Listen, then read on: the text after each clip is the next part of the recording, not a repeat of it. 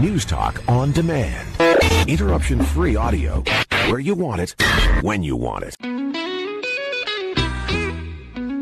Growing Saskatchewan 1 yard at a time. Garden Talk on 980 CJME. Call 1-877-332-8255.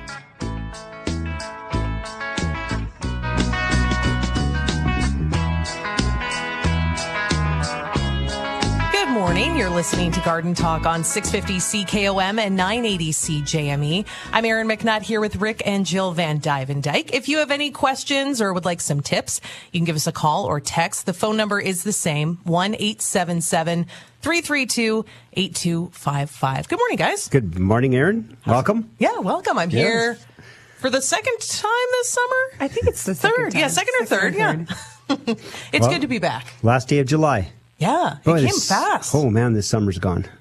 It's crazy fast. So fast, but so good at the same time. I feel like we've had a good mix of rainy days and sunny days. And I've noticed that the night times are starting to get shorter. Yes. Because, you know, I've been landscaping my yard, so I usually work from, you know, in the morning right up until I can't see at night, so in the yard, and so it's... Now you're coming in at 8:30 instead of... Well, no, it's about... It's 9 o'clock, yeah. 9:30, then I came in... Last night it was starting to get too dark at 9:30, so... I was out at the cabin at Rick's place last night with the kids, and so we got off the water around almost 9:15, and he was still pulling irrigation pipe through the backyard. Still finding something to do. Exactly. Yeah. So, and it's the long weekend, which is always nice. Yep. And you know what, from what I hear, it's the big talk right now is, especially out in Regina, is mosquitoes. Mosquitoes, even last night. That's what basically chased me out of the yard last night. It was just the mosquitoes are starting to come and attack. But that mosquito barrier works really well. I mean, mosquito barrier is like a concentrated garlic that you spray out in the yard, and it keeps the mosquitoes at bay. It's actually pretty a good product. I've used it a bunch of times. I used it for my son's wedding, and I used it for also some big family functions. Not a mosquito. Everybody's sitting around the campfire in the backyard and at the lake, and no mosquitoes at all. I wouldn't do it like 5 minutes before an event, though, because it does have quite a strong, potent, garlicky smell. You'll smell like a Greek restaurant for just a couple hours, but I always do mine in the morning, before lunch, for an evening time, and then there's nothing around. And I even don't have it as long as it doesn't rain right away. You'll have it for a bunch of days. So yeah, it works really well. More effective than those little candles that everybody seems to have on the dining room table. The candles work, but it works just in a small little spot zone in front of you. But you go and you spray the grass and you spray the shrubs. And it's funny because I go out and just check to see what's going on. I go shake the shrubs and the mosquitoes are there, and then they go right back down again. They just don't want to spend any time there. They don't want to get around. So yeah, it's quite amazing how that mosquito barrier works.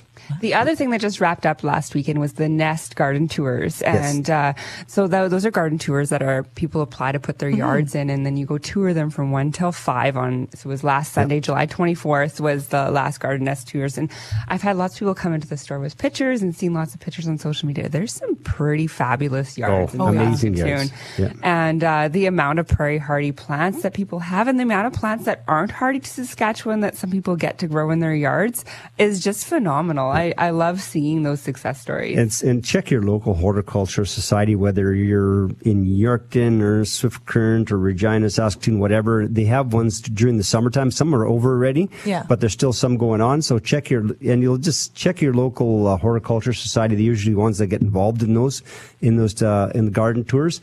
You'll just see a backyard that you drive by every day that you just didn't realize. Wow.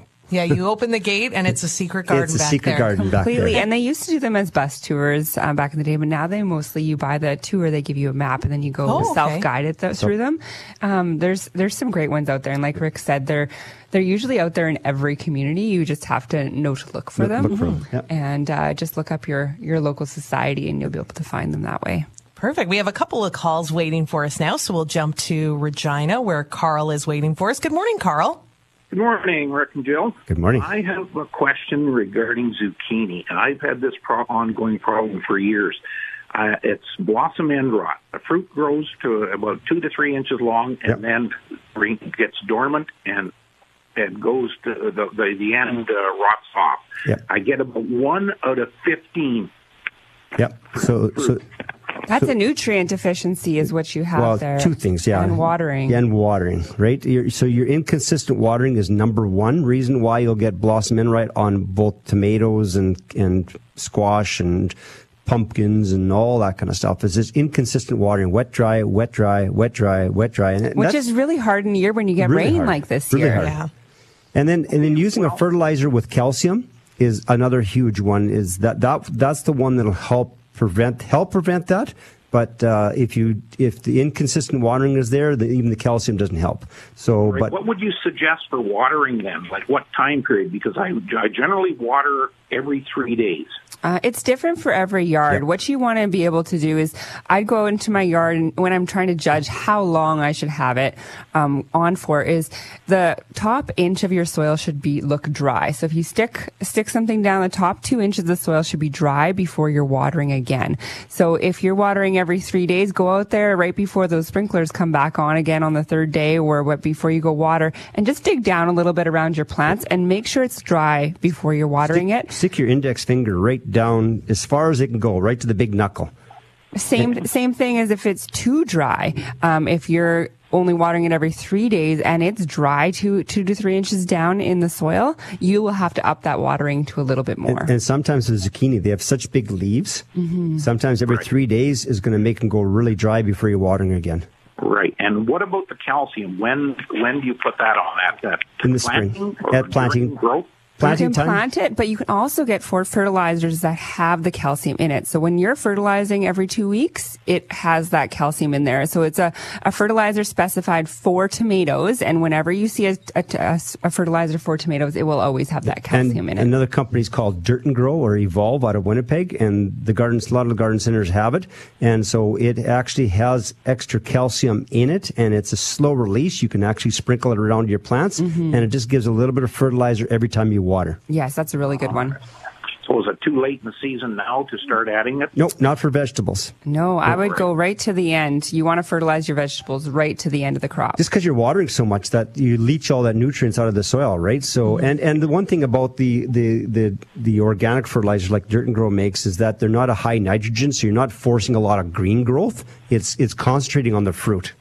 Yeah, the plants is healthy. Yeah. So. Now we just have to get the watering under control, and then, like I said, you'll need to do a test where you have to stick your finger in the soil and then figure out what your actual watering for your yard is. Great. Thanks for your help. Okay. You're welcome. Thanks, Carl. Bye. All right. We will jump down to Ron in Delisle. Good morning, Ron. What's your question?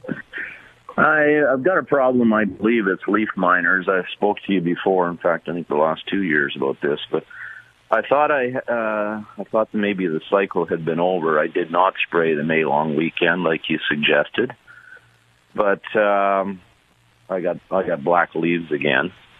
On the poplars, right? No, on the poplars, yeah. Yeah. And it's just not a few. I mean, I got a couple hundred here. Yeah.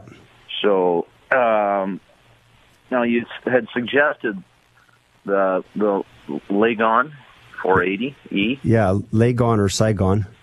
Right on. Yep. Now that's only available if you're a farmer, okay? Yeah, I've got it. I've got the product here. Like, as far as natural goes, is the neem oil, does it work? Neem oil works on a lot of things, but hard to work on. If you do it for leaf miner, you have to do it before the fly comes and lays its eggs, okay? Okay. Yeah. And the neem oil you can't get in Canada either, right? So that's another one that's a hard one to get. But and then you have to reapply with the neem oil every 10 to 15 days. That's what we're suggesting. Yeah. I read that. Repeat it. Well, I got too many to repeat. Yeah. But, you know, they're 20 to 25 feet high. Yeah. Now, what about pounce? Pounce won't work once they're in the leaf, right? Once they're in the leaf, you won't get them. So the only option I got is the Lagon. The Lagon is the only. It's a systemic. You can put on early, and then it'll stay there for most of the season, right? So you can get it. But right now, like most times, miners will not kill a tree, okay, unless every single leaf is totally black on the whole tree, right? Right on. But otherwise, you know, it's not a death sentence for your tree. That's the only thing is that you don't have to worry about that part, unless you get it so bad that every single leaf is totally black. Then that's a bad one. But other than that, keep your trees healthy. Keep them watered, keep them healthy, so you get new growth. Especially now, you're getting too late to fertilize them now, but fertilize them in May and June. Get lots of new growth happening, so that that it has lots of leaves, so that the leaf miners won't get every single leaf. So you're suggesting, should I spray it or should I leave it? Well, now it's probably too late now. Okay. The miners are probably finished their. If you have to open up the leaf, you still see the worms in them. If you still see the worms in them, then you can still hit it. Okay. If they might be gone already. No, the worms are in it. I checked a whole bunch. Yeah, then you can still get them. Okay. Okay, just do a foliar spray on the leaves. Okay. Not fun, but I'll do it. Yep. Okay. I got a job ahead of you now. Yeah. Just mask up and everything, please. Okay. Yeah. Yeah. Okay. I've got the whole nine yards here. Right on. Yep. Thank you. Okay. Thanks a lot. I know. We are going to take a quick break, and then we'll get to more of your calls. Les and Brian waiting on the line. You're listening to Garden Talk on 650 CKOM and 980 CJME. Two green thumbs up. Garden Talk. Call 1-877-332-8255 on 980 CJME.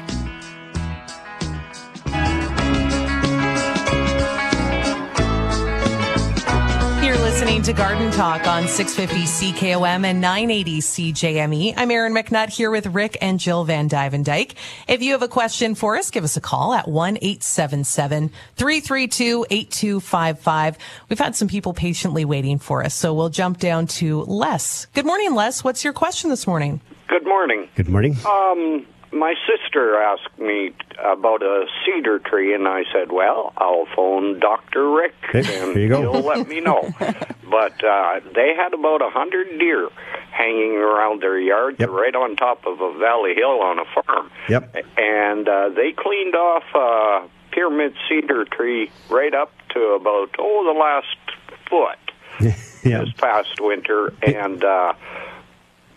It looks terrible. There isn't a thing growing other than sticks down below, but that green little tuft on top, will that come back? Yeah, been there, done that at our lake. So we call them the topiary trees. So they will come back, but it's going to take you about 5 years. 5 years. Yeah, at least, and you got to put a fence around them every year now, because the deer will come back to those trees every year, and if you lose it another time, then they won't come back at all. Okay. Oh dear. But you'll have oh dear's right. Because I know the deer will be back to her yard. Yeah. We'll have to fence them to keep them off them, and then next year, starting Mother's Day, she'll have to fertilize them every 3 weeks with 30-10-10 until July the 15th, from Mother's Day to July the 15th, and then keep them moist. And then she can get some new growth happening. But it's going to take at least 5 years to fill them back in. Okay. Well, I will tell her, and she won't be happy, but that's what it is. But there again, from now on, she'll have to fence them every winter time. Like I put snow fences around mine every winter. Yeah. And so, but because you miss one winter, and you'll start right from scratch again. Yeah, I don't know if a snow fence would have been deep enough. For the way the snow was this winter, boy, we had snow. Yeah, that's true. Sometimes they get over top, but right. Okay, thank you very much. You're welcome. Okay, bye now. We have Brian in Saskatoon. Good morning, Brian. What's your question? Morning, guys. Love your show. Appreciate what you all do for us. Thank you. I was wondering, my cucumbers. I'm a third-year gardener. This is the first year I've had this problem. I keep them, fairly well fed with organic fertilizer. I keep them well watered, especially on these hot days. But probably about half my cucumbers, they don't have a lot of girth to them. Plus, they seem to be growing in almost a circle, which makes them, of course, hard to peel. And I just wonder what's going on there. Yeah, curling like that usually has to do with weather and watering. Mm-hmm. Okay. So just a matter of making sure that if it's hot like that, or you have to just basically be very consistent, like we talked about earlier about the blossom end rot. You just got to be very consistent with the watering, and that's the number one thing with any of the cucumbers, zucchinis, pumpkins, tomatoes, peppers, those kind of things. The watering is critical. It's critical to make them not be either deformed like you're getting, or you have blossom end rot, which is the brown black ends on them, all those kind of things. And it really goes right down to, like, it's not so much fertilizer, unless your fertilizer doesn't have calcium in it. If you have calcium in it, that's another thing that helps them to be able to resist doing different things like that under extreme conditions.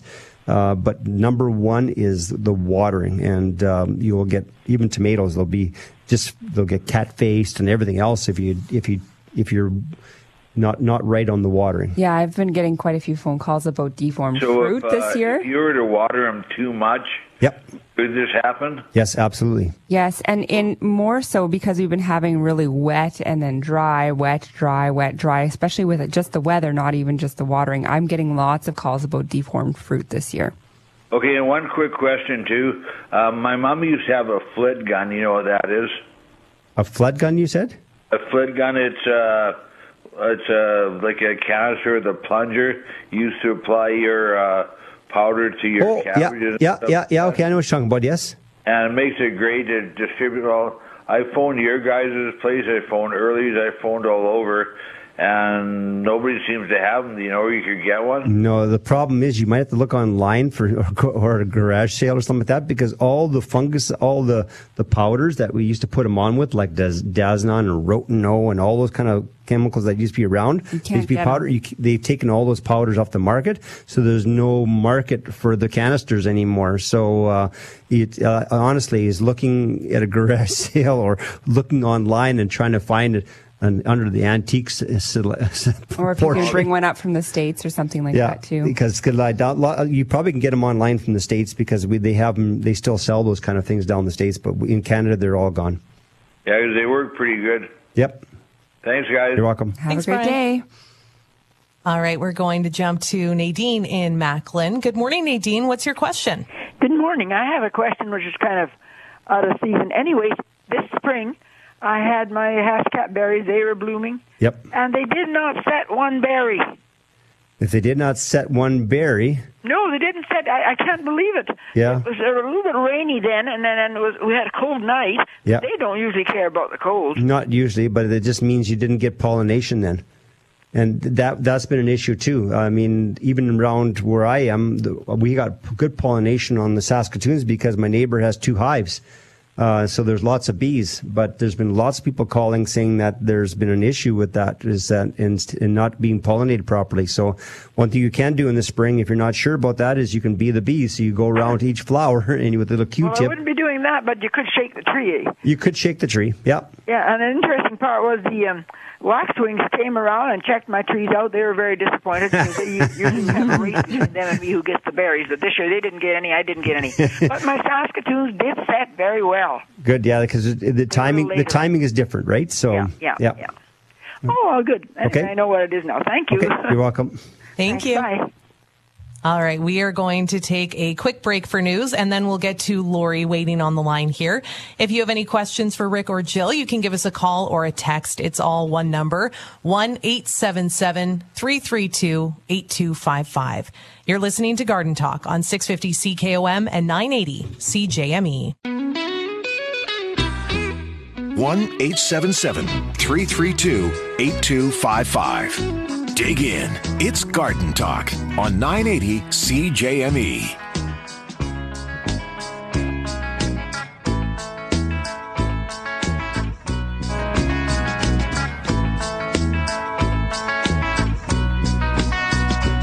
Good morning. You're listening to Garden Talk on 980 CJME and 650 CKOM. I'm Aaron McNutt here with Rick and Jill Van Duyvendyk. You can give us a call or a text at 1-877-332-8255. Lori has been waiting patiently on the line, so we'll jump right to Lori in Melville. Good morning, Lori. What's your question for Rick and Jill? I have a potato patch that I think I have a fungus in them. Some of the leaves on the potatoes on the plants are curled, and yet some of the stalks are black and mushy, and some of the potatoes are mushy. It sounds like you might have, what am I looking for? How come my mind just went out for it? It's like called potato and tomato late blight. Late. Late blight. It's now the season for late blight. It's usually end of July and into August. And did it just start, or has had it earlier in the season? Well, the leaves on the plants started earlier, but the stalks now have just started to like. Have the leaves turned brown or black at all? No, they haven't. Okay, well, that'd be late blight if the leaves started turning brown or black. Yeah, some of them are yellow, like kind of died off. But when you pull some of the potatoes, like the stalks are black and mushy, like the stalks themselves, like. Yeah, you have something in there that's causing. It's a fungal. It's a fungal, but it doesn't sound like late blight, because late blight your leaves would turn and it would work across your whole patch of like a windstorm, you know, from one end it'll just work its way across like a fire. Is the ground quite wet? Yes, we haven't watered at all, just what Mother Nature's given us, so it is fairly wet, yes. Because the water mold could cause that as well. The water mold, you might be just a little bit too wet. If it's the stalks, especially the stalks just below the surface of the soil, might have been a moisture issue there too. Because late blight is different. You definitely see the stems turn black, but first of all, your leaves would turn sort of brown first and then black. Yeah, I mean, it's not all the plants. Like, it's very sporadic. Like, I've got about 350 hills. Yep. So, like, it's sporadic. It's not like every hill. Yeah. How many hills do you have, do you think? That are damaged? Yes. Probably, I picked. Probably about 20, 30. Yeah. What I would do is I would pull those plants out, yep. Just so that it doesn't spread, because with any molds, they spread by spores, right? But when you do that, you need to have a bag or a garbage pail right in the garden, right in that spot, because you don't want to grab the plant and then walk across the garden with those plants, okay? You don't want to do that, because then you're just going to spread it all through the whole garden. Very important. Okay. And then what you can do if when you're digging in there you find that it's just saturated, you can take something and just sort of poke some holes around the plants just to get some air into that soil, and that will help aerate it to help the moisture. And you want to be for potatoes a little farther out, because you don't want to poke all your shish kebab all your potatoes yet. So and it kind of seems like some of them got too close together, and the plants are big, and so it's quite close together. Then that would be an issue too, because then with the moisture, they don't have any air movement at all, right? Okay. And so they'd be too tight. So you have to move. If you want to prune some of the leaves off some of the plants, you could do that to get some more air movement too. Just thin them out a bit. But those ones, I wouldn't leave them in the soil in the ground, because you're just going to spread it more. So I would get rid of the ones that you're having problems with. Okay. And what about next year? Next year, do you have a big enough garden that you can change locations? Yeah. You need to go in a different location. If you go in the same location every year, that's when you're really going to have issues. Okay, so what can I grow there next year? Anything. Legumes. Anything? Legumes, peas, beans, corn, carrot. I would do anything that's an above-ground crop. Above-ground crop, not below-ground. No onions, no carrots, no potatoes, that kind of stuff. Okay? Thank you so much. You're welcome. Thanks, Lori. Yeah. Thanks. All right, we will jump to Peter in Regina. Good morning, Peter. What's your question for Rick and Jill? Well, good morning, Rick and Jill. Thank you very much for your wealth of knowledge that you guys share with everybody across Canada. My wife and I have a Schubert chokecherry tree, and we've been looking at it the last few days. There's a bunch of cobwebs growing in it. Last year I had to saw off one of the branches because of a black knot. Yep. So that's the first part of the question. It's the same goes on with the little globe shrubs that we have planted along the side of the house. There's a bunch of cobwebs at the base. They grow over top.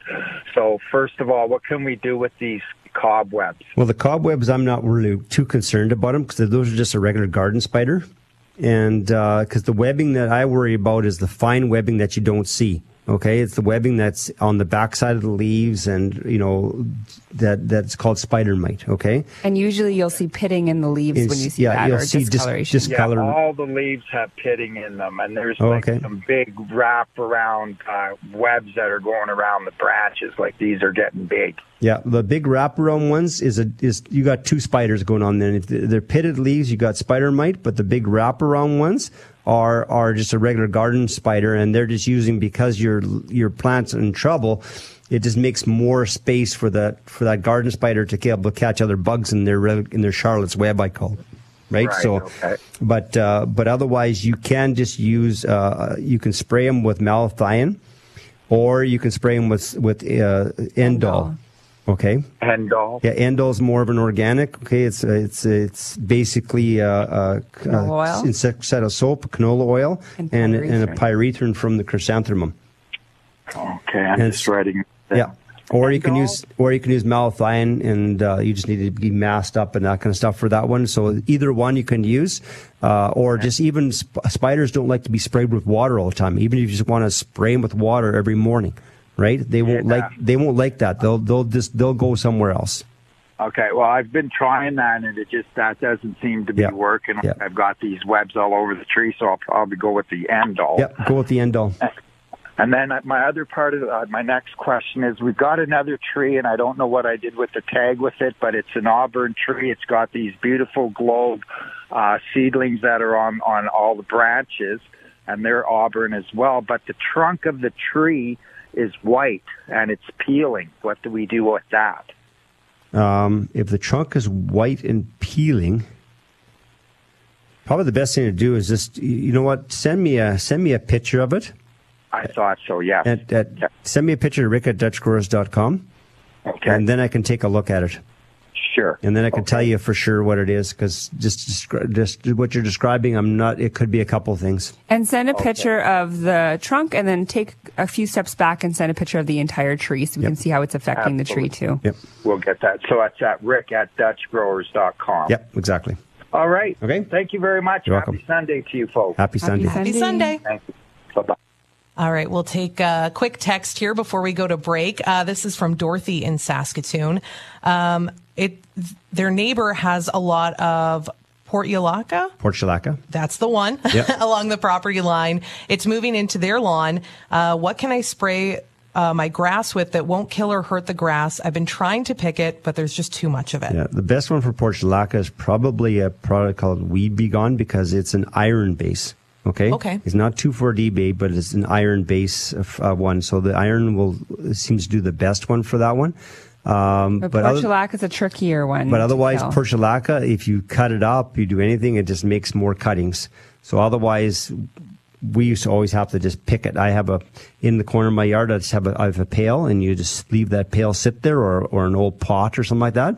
And every time you see a portulaca, you pick it and you put it into that pot, because if you just throw it on the ground, it'll reroot. Okay. If you try to chop it up with a hoe, it'll reroot every little piece. It's a succulent. So the way succulents do is, if you cut them up, they callus over, and when they callus over, that's when they can reroot. So they're not like other plants, where if you pull them out, they just dry out. They need that soil. Mm-hmm. They are succulents. So they hold that moisture in their leaves, and then they'll just reroot wherever. And if you just throw them on the ground, upside down even, they've really flowered, they'll still go to seed, and the seed will still spread. Okay. So that's why you pick them and you put them in a bucket. So then, or in a bag, move or something like that. Move somewhere else. And then, so that they won't throw their seeds all over the place, and that's key. But wasn't I getting paid like 25 cents a bucket? Yeah, in this economy, we used to get when I was a kid. You got 25 cents when I was a kid. I got 10 cents. And inflation, right? And my dad used to, when we got a full bucket, my dad used to come and step on the bucket and make sure it was down. You need a little more. Well, we are going to take a quick break and then answer more of your questions on Garden Talk on 650 CKOM and 980 CJME. Growing Saskatchewan, 1 yard at a time. Garden Talk on 980 CJME. Call 1-877-332-8255.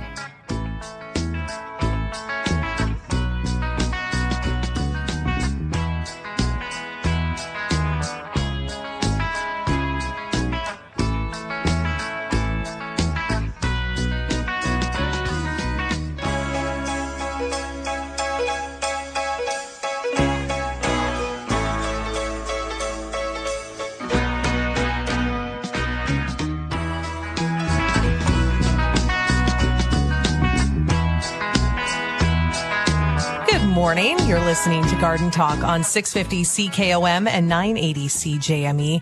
I'm Aaron McNutt here with Rick and Jill Van Duyvendyk.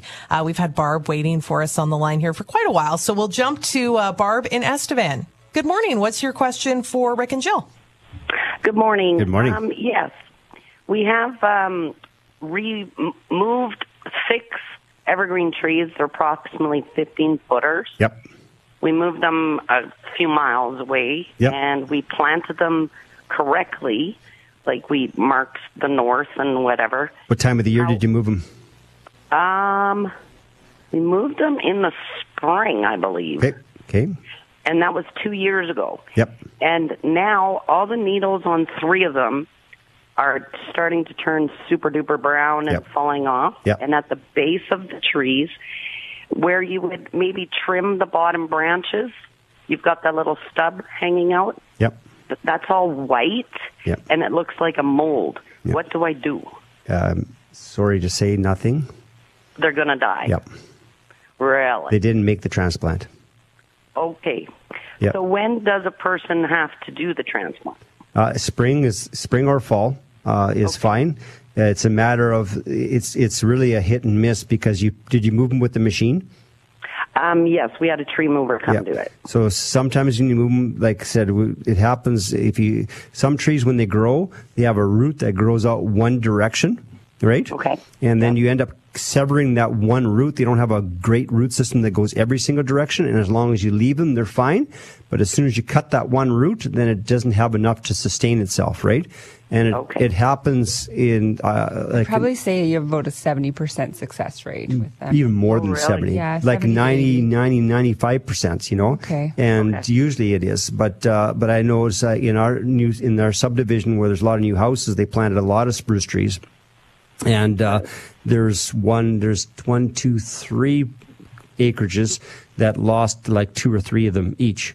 Right, right. Mm-hmm. And so because they put rows of them in, right, and so it was just, and that it just I attribute to that is that tree just happened not to be a good rooted tree, and when they severed the roots with a tree spade, because you got to remember a tree spade is yep. wide at the top and it goes narrow down as it goes down, right? Exactly. And so it's just a matter of a hit and miss, and sometimes you can save those trees by just giving them tons of water, right? But you don't know that is that tree, right? Right. Okay. So.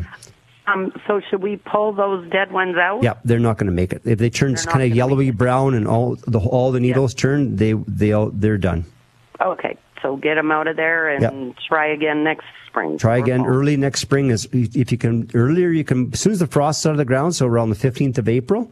Okay. That's when you should try to do them. The quicker, the better, because once they get closer to June, okay, that's when they put their new candles out. You don't want to be even near that spot.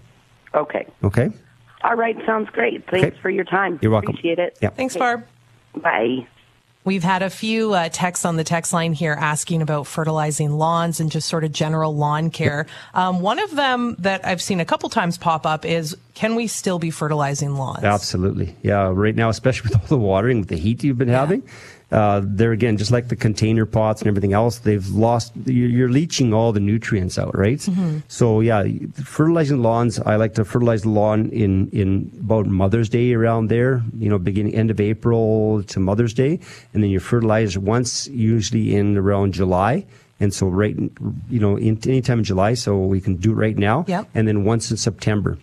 Now, usually there's like a spring fertilizer and then a fall fertilizer, yep. but one thing great, we've been switching a lot to the Groundskeeper fertilizer, yep. and it's good to use. It's made locally in Saskatoon. And it's stable, so you can use it all the way through the entire year. Yeah, it's only 16 nitrogen. Yeah. So people say, well, I want to use a 32 or a 34 nitrogen in the summertime. Well, the only thing about Groundskeeper is the reason why you don't need to do that for because it has a 17 sulfur. Okay. And the sulfur lowers the pH, so the plants, it makes the soil more efficient in giving the plants the nutrients when you lower the pH. Okay. And a lot of our soils have a higher pH. Not everywhere in Saskatchewan, but a lot of places in Saskatchewan have a higher pH or more of an alkaline type of a soil. And so this makes great. And you know what we have in Saskatoon right now? Well, we like to support community events. Yes. So... Mm. There is the Knights of Columbus youth camps coming up. I think they're at Blackstrap. They're at Blackstrap August 6th and 7th. Yep. And so what we're doing now is a lot of businesses have been approached by Groundskeeper to donate $5 from each bag sold to go to those youth camps. So right now, if you buy Groundskeeper in Saskatoon. Yeah, this is only Dutch Growers in Saskatoon that's doing this one promotion. So. Promotion right now, $5 of each of those bags. So if you need to want to support something local, come pick up a bag of Groundskeeper and fertilize your lawn and get them nice and healthy, and then support a great cause. And then also at the same time at that youth camp that we're supporting on, what's the weekend? August 6th and 7th. August 6th and 7th. There's a big music festival out of Blackstrap at the camp. And they have free camping where you can put your campsite up and everything else. And like there's other whole bunch of artists there. I know the one that I know is Brad Johner and the Johner boys. Yeah. They're awesome. And so local family. And so they're going to be playing there as well, along with a whole bunch of other artists. So it's a great way to, all the money goes to support the camp as well. And so then that and there's a lot of people that go to that camp are kids that both from a lot of kids that can't afford to go to camp normally. Yeah. And so that's a great way to be able to support that kind of thing. And the experience for that, for those kids, is just amazing. My kids just got back from camp, and my one daughter's working at camp. And it's just amazing to see what camp can do into a kid's life. Yep. Just the independence, too. Like, you get that little bit of freedom. Yep. Every kid seems to love it. So in Saskatoon, Dutch Growers, if you want to support that, you can come and buy some Groundskeeper fertilizer. Perfect. There you go. We'll answer another text before we go to a quick break here. This one is coming from Jane near Humboldt. We have a few newly planted trees, mountain ash and spring snow flowering crabapple, and they've all got red spots on the leaves. Could this be a watering issue? Yeah, normally red spots is a watering issue. So watch your watering. Use your piece of rebar. Now, you got to remember, they're newly planted, so that's a little bit different than an existing tree. Existing tree, you poke your rebar at the drip line of the tree.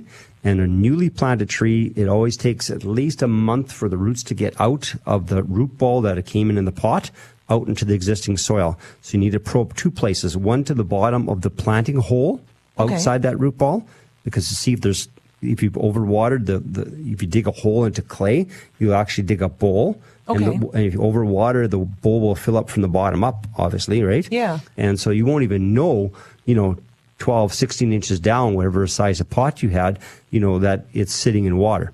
So you use the rebar, because the rebar has little ribs on the side and it brings a sample up. It's a cheap little tool. Yeah. You can get them anywhere. And so you put the rebar down in the soil that you planted around the ball, down to the bottom of the planting hole, see how that's moist. It should be just moist, not wet. If it's wet, aerate, poke a bunch of holes all around. And then you need to take the rebar, the other end of the rebar, flip it around and stick it, because it's a dry end, stick it in right into the root ball itself. Okay. Because sometimes what will happen when it's really hot, the soil around the root ball will be wet, but because the sun has all these leaves on the tree, the sun will just dry that, suck all the moisture right out of that root ball to support the tree. And so the roots aren't out to the soil, can't get it. So it says the soil's wet. Well, the soil's wet, but the root ball's dry.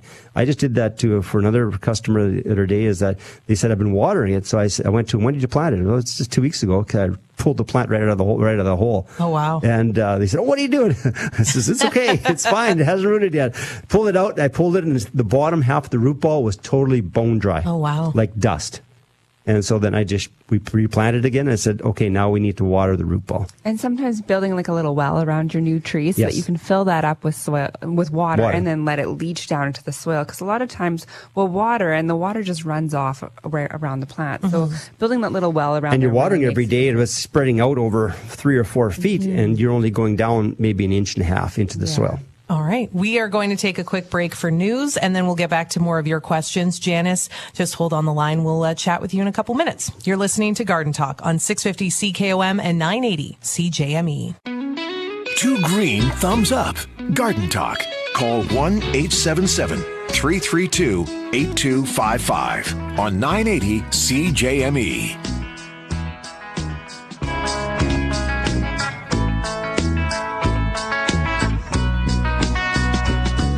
You're listening to Garden Talk on 650 CKOM and 980 CJME. I'm Aaron McNutt here with Rick and Jill Van Duyvendyk from Dutch Growers.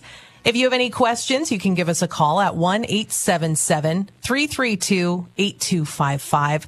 We've had Janice waiting patiently on the line through the news break, so we won't make you wait any longer. Janice, what's your question for Rick and Jill? I use some old feedlot soil for amending a garden, and where the soil was not mixed in very well, I got no seed germination, and my new strawberries, the leaves are going yellow with green veins. So I didn't, I was a little confused whether or not that was a nitrogen issue or iron issue or... Well, it sounds like you might have a pH issue. So, and that has to do with the type of soils you had there, right? So, and so it might be a pH issue. So the plants aren't, even though you put lots of nutrients in there, they're not being able to be efficiently take them up because your green yellow leaves with the veins like that. That means they're lacking iron. Okay, but lacking iron is you can rectify that by putting iron in the soil. But really, the problem is your pH. And so if you can lower, and so you have to look at, do a test with your, get a test kit, and you can do a test at your home, and which you just need to get some distilled water, okay, which you a lot of times you won't get it where you get the test kits. So go to your pharmacy, get just some distilled water, because if you use tap water, it'll throw your results way out of whack, okay?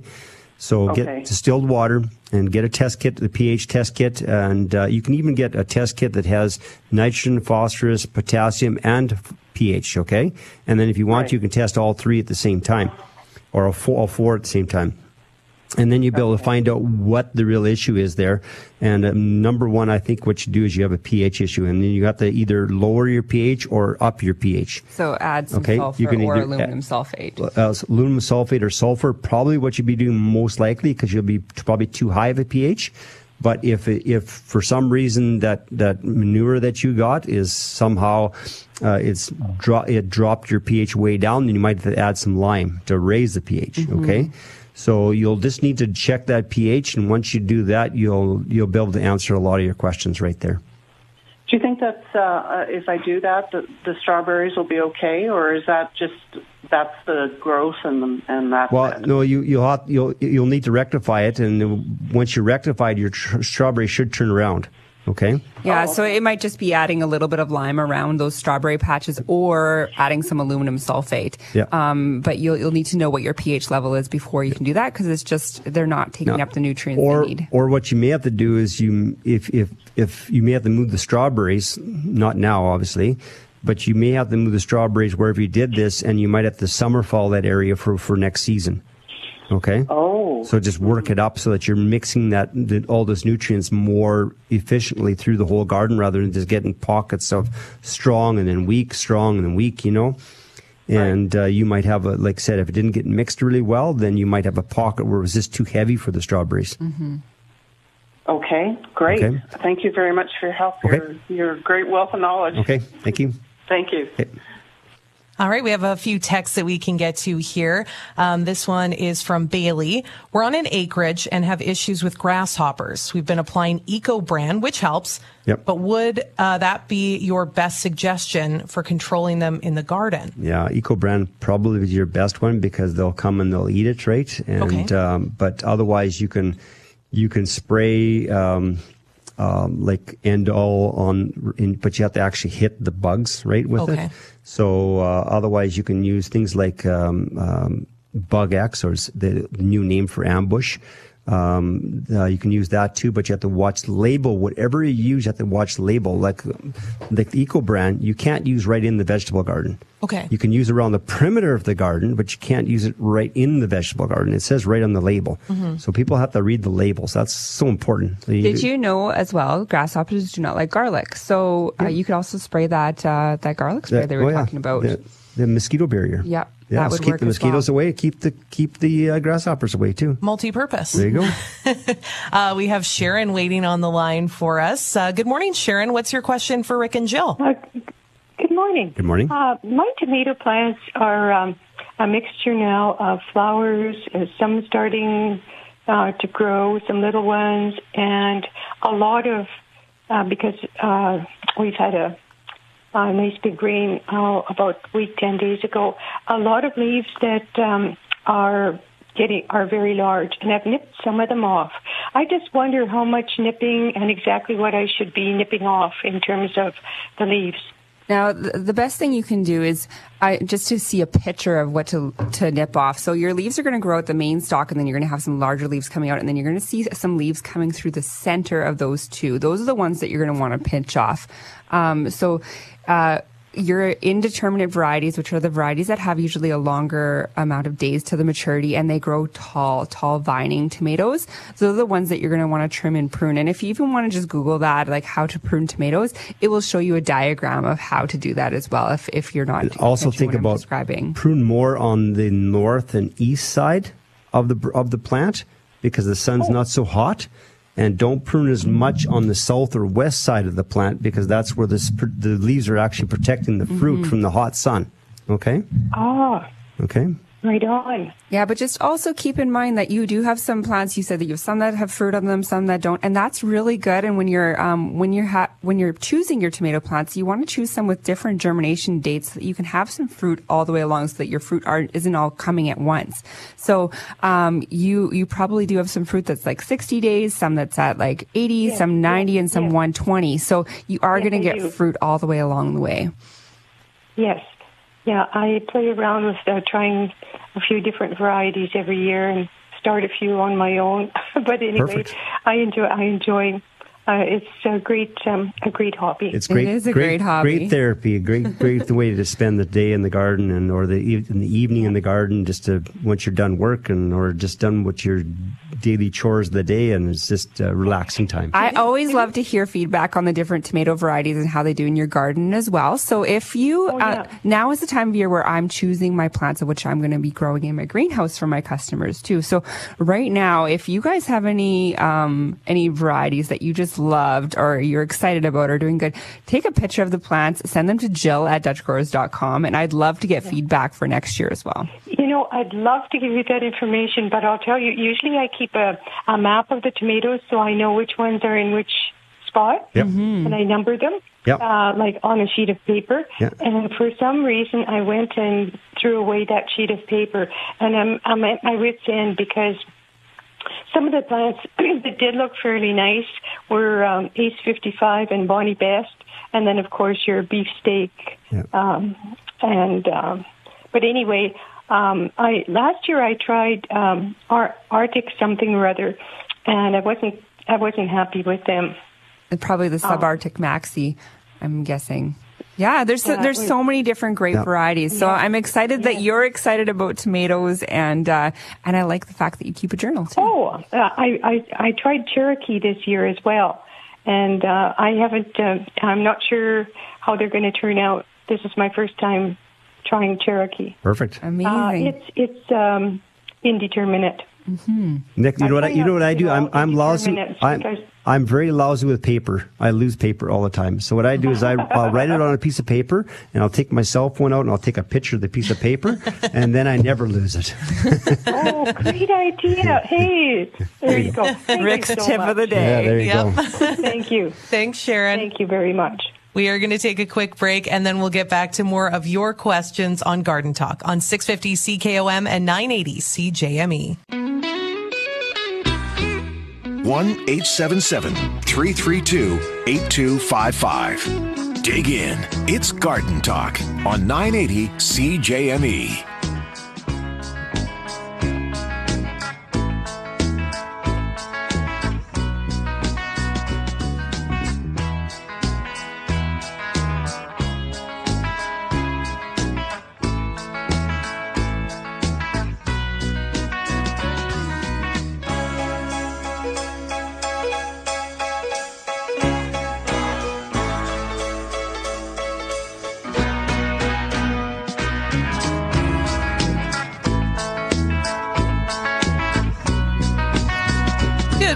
You're listening to Garden Talk on 650 CKOM and 980 CJME. I'm Aaron McNutt here with Rick and Jill Van Duyvendyk from Dutch Growers. If you have a question for Jill or Rick, you can give us a call at 1-877-332-8255. It's been a busy August-long weekend.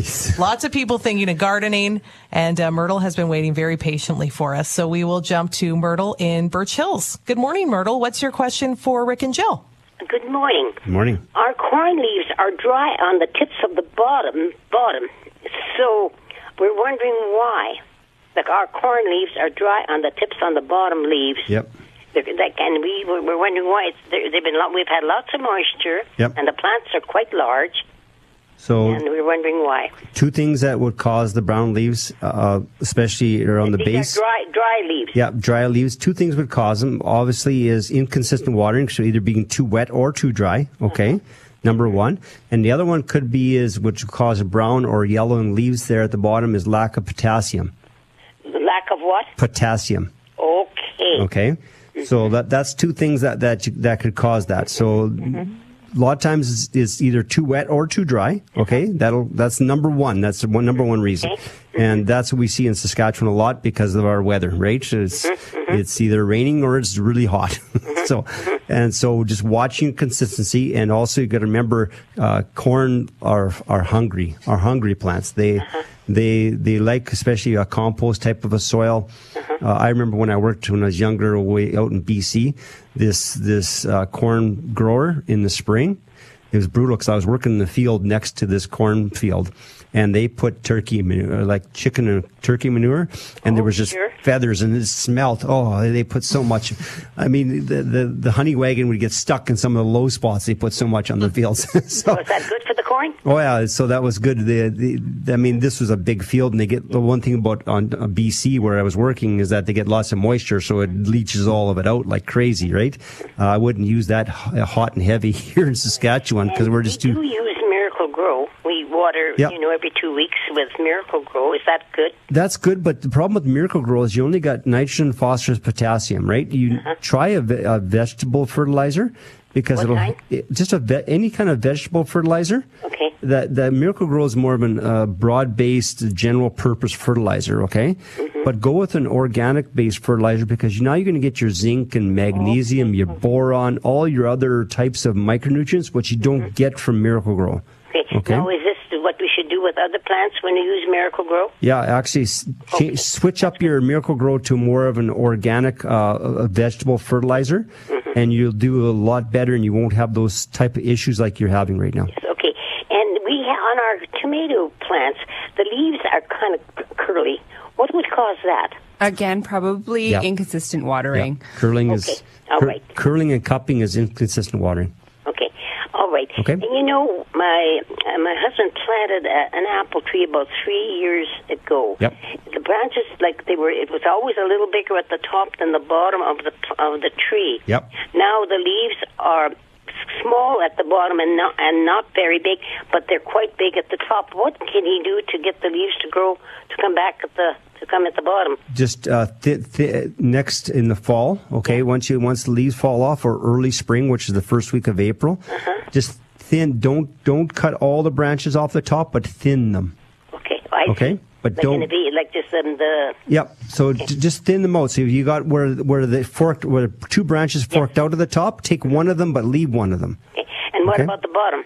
And the bottom, just leave the way they are. Just get more light and more energy producing into the bottom. Sure. And then also using a fruit and berry fertilizer. Okay. In the spring for those as well will help a lot.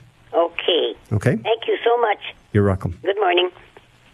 All right, we have Joe in Prince Albert on the line. Good morning, Joe. What's your question for Rick and Jill? Hi, guys.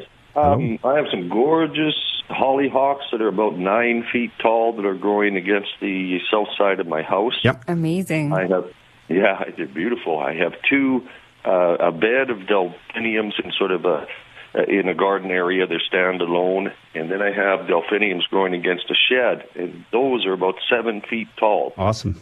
But what happens, we get a little bit of a wind, and I think because of the height of both plants, they're starting to kind of lean. Yep.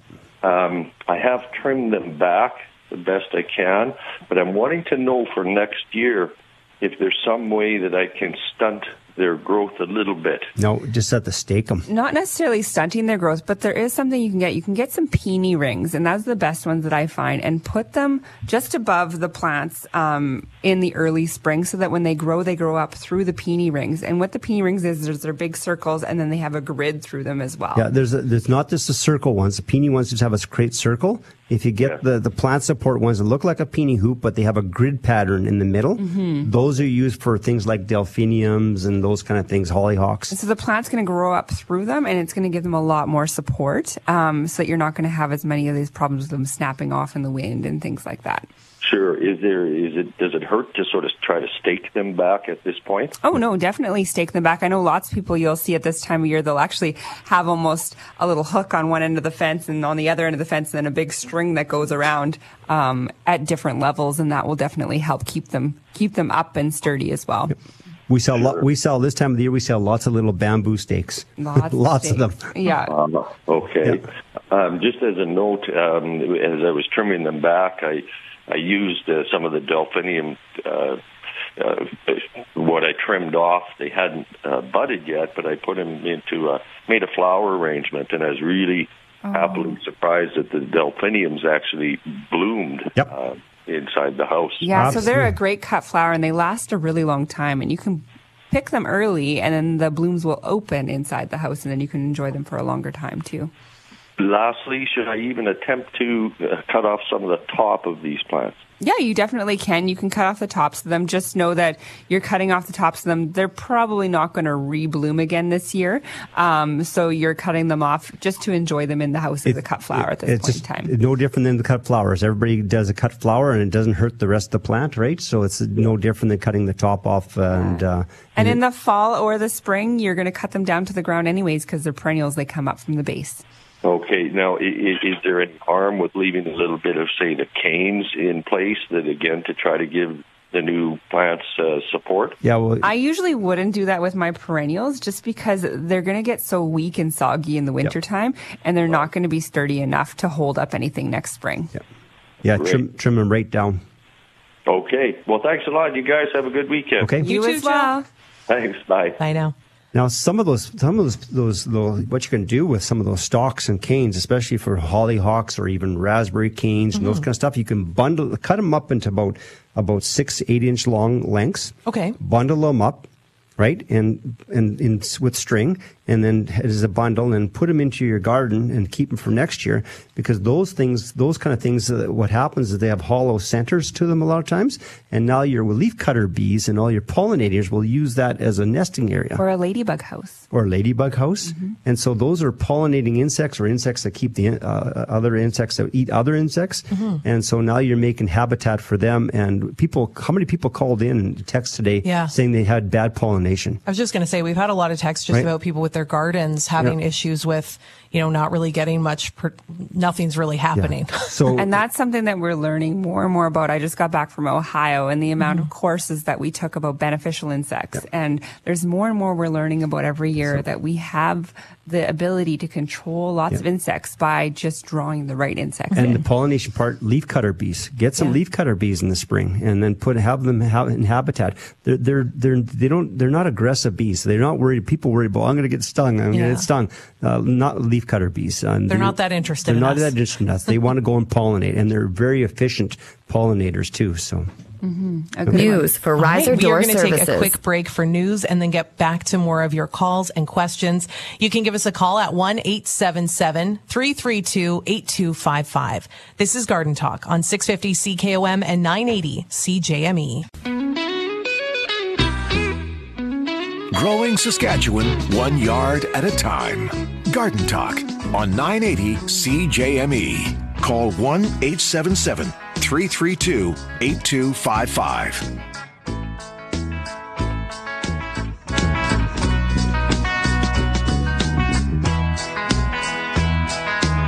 Good morning. Thank you for joining us for Garden Talk on your August long weekend. I'm Aaron McNutt here with Rick and Jill Van Duyvendyk from Dutch Growers. If you have any questions, you can give us a call at 1-877-332-8255. Ian has been waiting for us patiently through the break here in Saskatoon. Good morning, Ian. What's your question for Rick and Jill? Hi, good morning, Aaron. Good morning. I have a question about making a new perennial bed. When you buy the perennials, like the ones I've chosen, I've kind of bought them for different texture as well as the color of the leaves. Mm-hmm. So when you put them in the ground, the tags will say 18 to 24, 24 to 30. Is it the best to go with the higher number for distance, or can you kind of crowd them a little with the lower number? I would probably go halfway between. I would go halfway between the big number and the little number, just because we do live in Saskatchewan. So our winters, you're going to get some winter kill on those plants every year, and they're going to take a while for them to get to their maximum size. The other thing, when I'm developing my perennial plot, I will put my perennials down and sort of lay them all out, and then I'll take circles and I'll draw circles around each plant that shows the maximum size that they have, so that I can sort of see how they're going to grow into each other. And then you can kind of move them around that way. That's what I find is the best way for success when you're spacing your perennials. But I would say if it's like 18 to 24, I would more go like that 20 inches. Does that make sense? Yeah, it does. And that's a good idea with the circle. One last question there. So when you plant your perennials and you mulch them, I think 3 inches. Yep. And then when you get to the fall and you cut them down, yes, do you still add a layer of mulch or leaves or something over top for the winter, or is that 3 inches enough? I think that should be suffice, just pushing that mulch back over top of them. The big thing is in the spring, make sure you pull the mulch back away from the plant again so that the ground can warm up and those plants are going to start going. The other thing is the perennials, if you keep that mulch too tight around the neck, it's going to cause those perennials from spreading as much. So if you want them to get bigger faster, pull that mulch back around so it leaves room for those perennials to grow up. So right up against the stems, only leave maybe an inch and a half up against the stems, okay? Whereas in between the perennials, and you go up to 3 inches. And watch your zone on some of your perennials. If you're doing like a zone 4 on some of those perennials, then you'll want to pile some extra mulch on top of them too. Yeah, I noticed that there's some perennials that are grown, or that say 3 and 4, but but it says they can go down to minus 34 or 40. Yeah. And that kind of surprised me. Yeah. So with those ones, I would just sort of mound the mulch up on top of those ones. All right. Thank you very much to both of you. Great show. Thanks, welcome. Ian. Thanks for calling. We have Dave on the line from Kipling. Good morning, Dave. What's your question for Rick and Jill? Well, good morning. Yeah, I've got a few patches of dead grass that I've been struggling with trying to get seeds, new seed to come up, and I've never had a problem before. What I've done is I've got an old compost pile here. We're on an acreage. Old compost pile is just, great-looking dirt. Yep. But what kind of dirt it is, inside, I don't know, and I've never put fertilizer down with new seeding, so it's really patchy, really light. I usually put some oats down with it to try and kickstart it, but I don't know, this time it's just not working for me. Okay. So if it's a new patch, if it's having trouble with your patch, there could be something wrong with that soil, whether there's not much topsoil there, or it could be an alkaline patch or whatever, okay? Mm-hmm. So if you want to, the first thing you can do is just do a pH test of that area. If you do that first, then you'll find out. What I did with mine, because I have what I'm using, my water I'm using from the lake is high alkalinity. So I put some Groundskeeper fertilizer with my seed because I'm putting some sulfur in. I'm lowering the pH. And then my grass just took off like crazy. Okay? Really? So, and that's because I knew what the problem was going to be, is the alkalinity. I wasn't going to have great germination with that kind of alkalinity. So by putting the sulfur down, I remedied that. So checking the pH of the soil, number one of that area. Okay. And then what you may have to do is, if you want to take some of that soil you have from your compost, is mix it half and half with straight topsoil. And then put a little layer over top of that, then seed into that. All right, and can you just pick up pH kits, like a litmus test or something like that? Yeah, pH kits you can pick up at any garden center, any place that has, even Canadian Tire, doesn't matter, whatever. They all usually have pH kits. The key is getting some distilled water. Don't use tap water to do the test with. Okay? That's great. Well, thank you very much. You're welcome. Get her going. Okay. Have a good day. Yeah. Bye. All right. We have a question from Doug from Watson. What causes corn leaves to roll up and choke growth leaves? Usually when things roll up, I mean, there's two things: insects. Mm-hmm. Okay. But the other one is that, just like we've had, it's like a, sorry, I'm sounding like a broken record here, is the consistency of water. Mm-hmm. And that's a huge one. And the last bunch of years in Saskatchewan, it's been an issue. Because we've either had drought or we've had rain, now you're watering by hand. You're trying to determine how much water you're going to give it. So you give it some water, and then you quit for a while, and then and I think I'm doing it right. And then it's, you know, it's wet, dry. And that's when we get all the types of curling leaves and everything else. What the leaves are actually doing by curling is they're trying to avoid that transpiration of water. Yep. And so they're curling up to sort of reserve that water. So if we can keep them like moist and nice and wet, then they're not going to do that as much. So they're kind of just going into protection mode. Yeah, trying to protect themselves a little bit. So get yourself a moisture meter or get yourself a piece of rebar or whatever, and because you can't tell by the surface of the soil. I can't even go to your yard and say, if I went into someone's yard and saying, they asked me, did my watering enough? I says, I don't know. Let me check. I'll have to probe the soil. And you got to remember, you got to get your finger into the soil and actually probe the soil down 1.5 inches at least. Okay, you're not just checking the surface soil. And even under mulch, everything else. People say, well, I got it mulched and I water, all this kind of stuff. And also watering the time of day is important. Water in the mornings. Okay, so just when the sun's up, so the leaves can dry. You don't want to be watering. People say, well, it's so hot, I don't want the water to evaporate, so I'm watering at 10 o'clock at night. Well, then that water sits in the leaves all night, and then that's when you get big issues as well, especially powder mildew. Okay, so you can't, not evaporate per se, but you want it to have that water through the warmest part of the day. So the sun comes up in the summertime really early, right? So set your timers. If you got a timer, set it to come on at 6 o'clock or 6:30 or 5 o'clock or whatever. Then the sun will come up, dry the leaves off, and then you'll be good. But don't set it for 10 o'clock at night. Makes sense. We have Monty from Purdue. Good morning, Monty. What's your question for Rick and Jill? Good morning. I hear you talk about the emerald ash borer. Yes. Is it still all right to be planting ash trees? I never want to stop planting any species, especially in Saskatchewan, but I just would never monoculture. I would never plant all the same plant, whether it be ash, linden, maple, I don't care. Mix them up, because if something new bug comes through, like this emerald ash borer is a new bug. The problem with emerald ash borer is that it now, I just heard a report, like it's becoming from east to west. Okay, I just heard a report. I read a report the other day that they found it in Oregon. So that means that some camper hauled some firewood across the country and now dropped it off there. Now it's not going to take long for it to go across the whole country. What would be good alternative to that? Linden, maples, oak tree. There's lots, like honestly, alder. There's all kinds of trees out there, but just don't plant all the same type of tree. For sure. And one other question. I have a true North American linden here. I planted a year ago, and the bottom leaves started turning brown. Now they're all brown. Could that be too much water? It could be too much or not enough. Not okay. Yeah, honestly, they'll do the exact same thing under both conditions. Okay, no, perfect. Thank you very much. Okay. Thanks, Monty. Yep, okay, bye. We're going to take a quick break, and then we'll be back to answer more of your questions. You can give us a call or text at 1-877-332-8255. This is Garden Talk on 650 CKOM and 980 CJME. Two green thumbs up.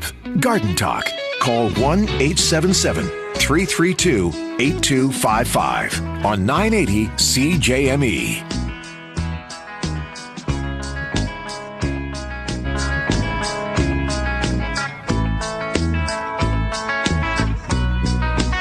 Good morning. You're listening to Garden Talk on 980 CJME and 650 CKOM. I'm Aaron McNutt here with Rick and Jill Van Duyvendyk from Dutch Growers. You still have time to get your questions in today. You can give us a call at 1-877-332-8255. We have a lot of text to get through here, so maybe we'll do a bit of a rapid fire. This one is coming from Jeff in Deer Valley. I'm wondering if you could provide some tips on how to keep mule deer away from my Swedish aspen trees. They're 6 feet tall, and my sour cherry trees are also being affected. It's called a 7'10" fence. Okay. Create a house. That scarecrow sprinkler works really good. Actually, the scarecrow for the summertime, it works good, but I think he's probably having trouble in the wintertime as well. So, but the summertime, it's called the scarecrow sprinkler. That works awesome. Okay. And it works, you hook it up to your garden hose and it has a moisture detector on it. So as soon as either you or the deer come by, it sprays them, right? And scares them away.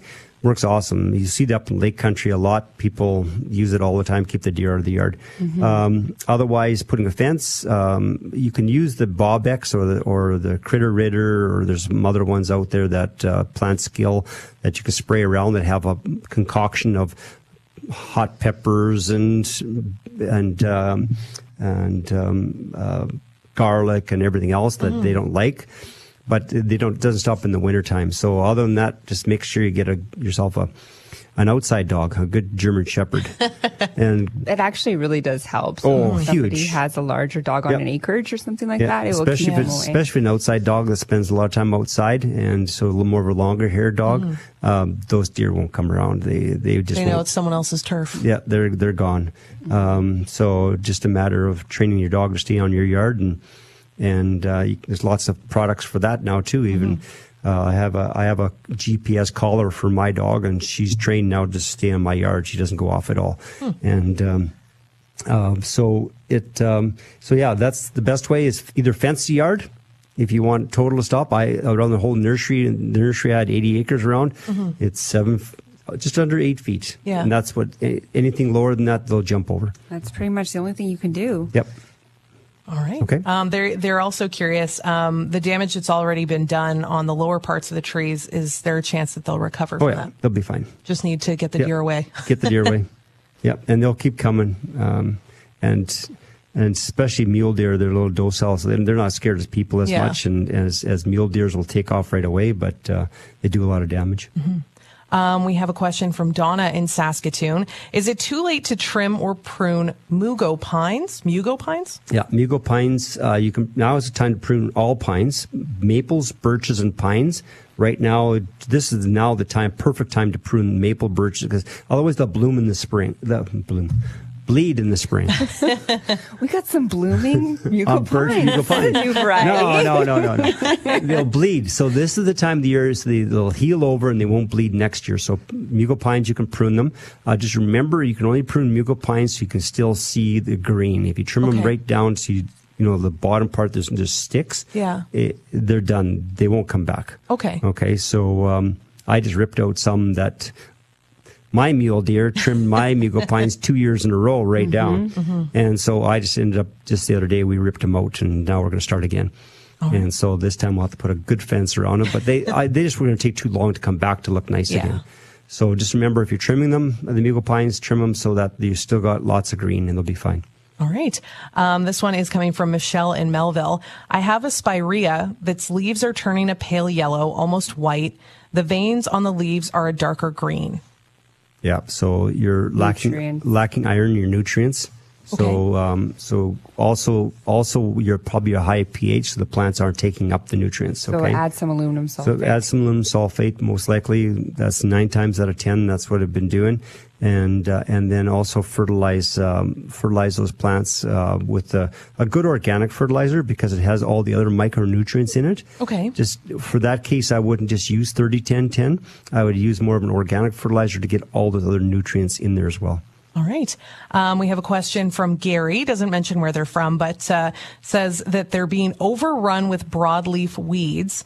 It had a good water once a week and was fertilized late in the spring. Is this lawn or what is this? I'm not sure. It just says broadleaf weeds. Okay. So I'm not sure. If it's your guess is as good as mine. Yeah, I'm not sure that one, whether it's if it's in the lawn, you can give it another shot of fertilizer, but then also use the, you can use a couple things. You can use 3 things. One, you can use either Kalex, or you can use Weed Be Gone, which is an iron base if someone don't want to do the 2,4-D. And you can also use corn gluten to stop the weed seeds in your lawn from germinating. Now, you can't use corn gluten in the garden, okay? But you can use that. And if it's in the garden, there's not too many things other than with the old winged weeder or hoe that you go through the garden and just keep it cleaned, or otherwise put a mulch down in your garden between the rows, and that way you'll keep the weeds down that way. All right. This one is coming from William in Regina. Is there anything I can do to deter mushrooms in my lawn? They don't grow in a ring, just randomly pop up. Yeah. So it's growing on compost. So dethatch your lawn in the spring or whatever to get your lawn aerate. Get some oxygen into the soil. They're growing on a root or an old piece of 2x4 or something. They're growing on, or a lot of thatch. Okay, so then also if you have certain areas that they always keep coming back, add some compost accelerator to it, which you usually normally use in your compost. That'll help break down. Otherwise, if you don't mind the mushrooms, just leave them. Okay. Because they actually help break down what organic matter they're feeding on quicker, right? Mm-hmm. And so, but otherwise, if you don't want, most people don't want the mushrooms, then aerate, fertilize, and put some compost accelerator around in those areas, and that will help. I have an area in my yard where the sub hump comes out, so it's nice and wet, yep. But before there used to be a big tree there, too. So I always have this one area that gets mushrooms. It's and just the way it is. And it could be one area, or it could be a long root that went straight out away from the tree. Just depends what's under there. And depends what's underneath there. So okay. This one is coming from Shelley in Moose Jaw. We put underground watering in last fall. Yep. Now we have poplar roots coming up in a few different spots. Yep. What is the best way to handle these mounds of roots that keep popping up? We've been digging them up, but they just keep coming back. Yeah, they will. Yeah, once you sever the roots, then you're causing all these new little plants to pop up. If you leave them, if you didn't sever the roots, then they wouldn't do that. So now what you have to do is you have to go back a little closer to the tree, cut the roots again, okay? And then when they pop up, then you can paint them with Roundup, okay? Mm-hmm. But you can't paint them with Roundup when they're still attached to the main tree, because it goes back to the main tree, whether it's your tree or the neighbor's tree. So you can't treat them. So you have to first sever the roots.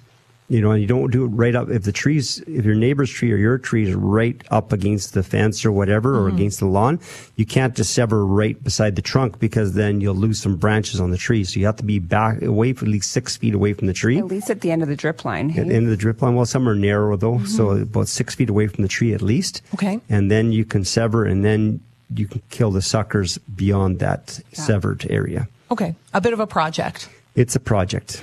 I know.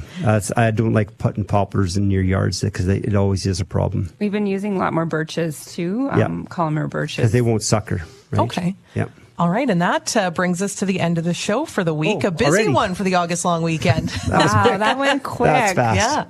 Yeah. Thank you to everyone who called and texted in. You've been listening to Garden Talk on 650 CKOM and 980 CJME.